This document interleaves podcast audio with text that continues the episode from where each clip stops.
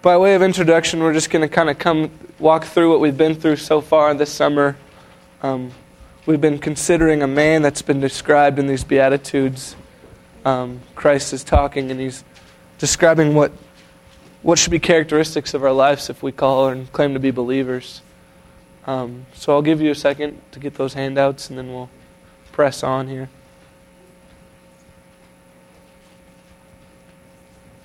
I left some blanks on those sheets, so as, as I'm talking, you guys are welcome to write if you have a pen. If not, I'm sorry. Um, but uh, we'll begin. And blessed are the poor in spirit. This is Christ is describing a man who lacks any self sufficiency.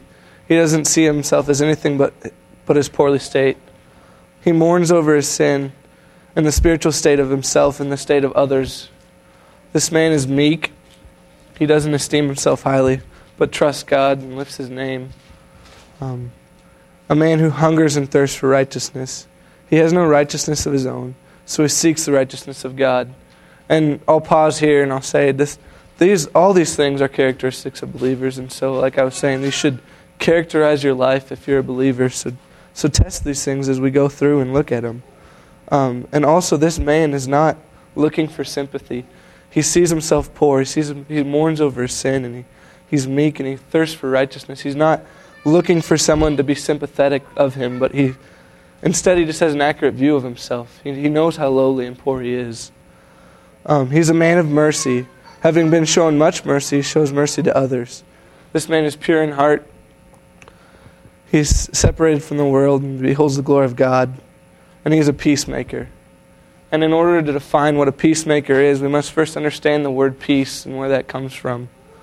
Um, and in the world, we get this de- like this this definition of peace as we we think of uh, stopping or withholding violence or stopping withholding uh, um, animosity between two parties, and we get peace treaties, which are typically between two nations in a time of war to stop violence. And that's what we see as, as a definition of peace for us is just ceasing from something. We're stopping this. We're stopping this. And if there is no resolution, it just ends up harboring bitterness, and it's a kind of an underground thing where these people don't have any resolution and they don't have any solution to what their their conflict is, but they just agree not to fight. Um, and what peace is, is a result of righteousness. We see in Psalm 85 steadfast love and faithfulness meet righteousness, and righteousness and peace kiss each other. Isaiah 32, 17 says, and, and the effect of righteousness will be peace, and the result of peace, and the result of righteousness, right, quietness and trust forever. James 3, 17 and 18. But wisdom from above is first pure, then peaceable, gentle, open to reason, full of mercy and good fruits, impartial and sincere. And a harvest of righteousness is sown in peace by those who make peace. So we see that there's no way of divorcing righteousness from peace. We can't take unrighteousness and try to result in godly peace because there's no way of doing that. Um, and that is why a man must first mourn over sin. In, in verse, um, what is it, verse 3 there, or 4, I'm sorry, verse 4, it says, Blessed are those who mourn. We must first mourn over our sin before we can hunger and thirst for righteousness. Um, and your, your next bullet, this next bullet on the page, uh, it says, Wait at a cost on your notes there. And what do I mean by this weighed at a cost? Our sin is, our, our peace is weighed at a cost. And it means that this sorrow, this, this the sorrow that we see in verse 4, blessed those who mourn, um, is the initial and it results in a time of, of peace and righteousness. Um, and I'll like to turn to Matthew 10 34 if we could, real quick. Should be in Matthew already, and so just turn over to the right a little bit. And this is seemingly a contradiction for what we have in verse, in verse 9. It says in, in 1034, Do not think that I have come to bring peace to earth. I have not come to bring peace, but a sword. So, how can Christ say this if he claims, Blessed are the peacemakers? And he says, Well, I, I came to bring a sword. Um, the reason that Christ says this is because of what we just described and what we just thought of. Um, Christ knew that opposition would result from his acts and his call to, uh, to believers and to unbelievers. He knew that he knew that our our flesh will re, won't like truth and peace, and that we can't see peace without without knowing Him first.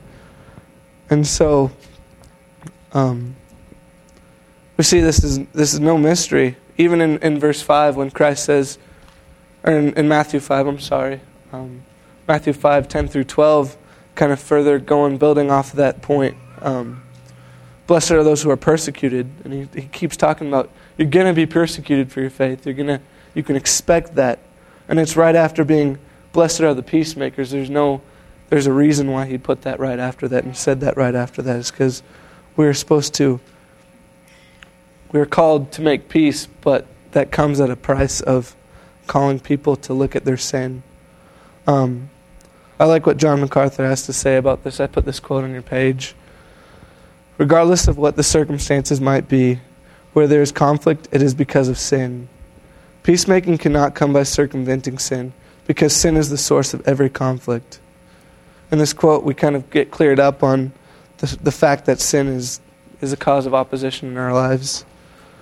Um, and the way that we see um, peace demonstrated in the Bible, how can we be, become peacemakers? What does that mean? It's through Christ on the cross.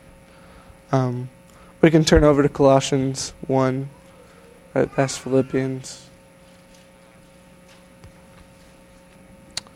Colossians 1:19 For him in him all the fullness of God was pleased to dwell and through him to reconcile to himself all things whether on earth or in heaven making peace by the blood of the cross So we see this Christ making peace through his through the cross and what does that mean and it's it's describing Christ and it's saying that he brought peace through the cross, and that makes him the ultimate peacemaker. It was by his act on the cross that peace comes to man. Um, I have an example of this, uh, and it's Don Richardson book, Don Richardson's book called Peace Child, and I'll just read a little excerpt here from from this to you guys to kind of describe this better. Um, Don Richardson tells this this story of a long struggle to bring the gospel to the cannibalistic headhunting Sawi tribe of Iran, Iranian, Irian Jawa, Jawa, Indonesia. I'm sorry. Try as he would, he could not find a way to make the people understand the gospel message, especially the significance of, the significance of Christ's atoning death on the cross. Sawi villages were constantly fighting among themselves, and because treachery, revenge, and murder were highly honored, there seemed no hope for the for, for peace, of peace. The tribe, however, had a legendary custom that if one village gave a baby boy to another village, peace would prevail between the two villages as long as the child lived. The baby was called a peace child. The missionary seized on that story as an analogy of the reconciling work of Christ. Christ, he said, is God's divine peace child that he, had, he has offered a man, that he has offered to man. And because Christ lives eternally, his peace will never end. That analogy was the key that unlocked the gospel for the Sawis. And so, through this picture, through this illustration of this tribe, we see that Christ came to die to bring peace to us from God. And uh, if we look back and we think back to the, Christ, uh, the cross, it wasn't a peaceful event. Um, man tried so hard to to make that not a peaceful event. We we crucified him. We put him on a cross. And Christ and God prevailed in peace to bring peace to us. Um, and so uh, we'll come back to the verse in Matthew 5 9. Blessed are the peacemakers. And so we know that Christ is a peacemaker. And in 5 9, he calls us to be a peacemaker as also. And so, uh, what does that mean for us? Um, we're not called to go and die on a cross for people's sins but we are called to be messengers of peace. Um, and it is because of this message of peace that we, that we shall be called sons of God. Does anyone know the, the term or what it means to be, to, if someone says uh, he is his father's son? You guys can answer that. Have you ever heard that or know what that means? If someone says, "Oh, he's his father's son." Matt, Danny's got it. Yeah. Can you say that a little louder? He's just like his father. Yeah. Um, he partakes in what his father does. And so uh, this last couple of weeks ago, uh, I was with Sarah over in Coeur d'Alene. We got to go and she got to meet my family. And uh, we we were driving back, and I was talking to her, and I said uh, we were just talking about my family, and she said, "You are so like your dad." And I kind of go, "What do you mean by that?" and she goes, uh, "Well, do you know like when your dad gets a little confused and he kind of like makes that face?" And I'm like, "Sure, yeah." And she's like, "Well, you just did that." so uh, I guess I am, and uh, and so that son of God is like me being the son of my dad. I take after what my dad does, and there's so many other things that I began to see as Sarah pointed them out to me. Uh, all these things that I take after my dad. But uh, so a son of God means the same thing. We partake in his nature and his characteristics. A couple verses uh, I'll give you guys, and you can write them down. We won't go to any of them. But it talks about God being the God of peace. Romans 15:33, Leviticus 2, 26 6. 1 Kings 2:33, Psalms 20, Psalm 29:11, Isaiah 9:6, Ezekiel 34:25, 1 Corinthians 14:33, 2 Thessalonians 3:16. Like I was saying, all these verses describe God as the God of peace. And so if we claim to be sons of God, we should be children of peace and we should bring peace and move in peace. And so um, yeah, I guess just a call to apply what we've learned tonight. Um, I hope you guys have a clear understanding of what it means to be a peacemaker. Um, we begin and we know that there's no peace with God unless we have come into the light and we have become righteous in His sight.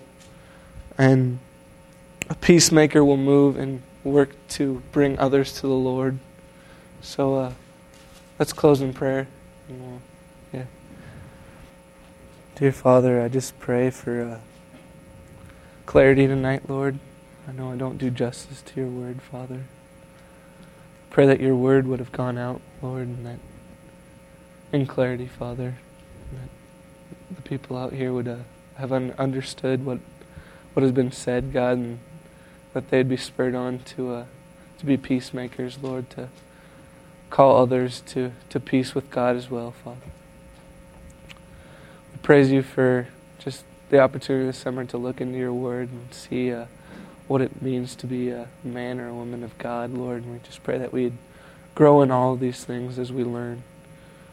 Um, thank you, Father, for the opportunity to teach tonight, God. In your name we pray. Amen.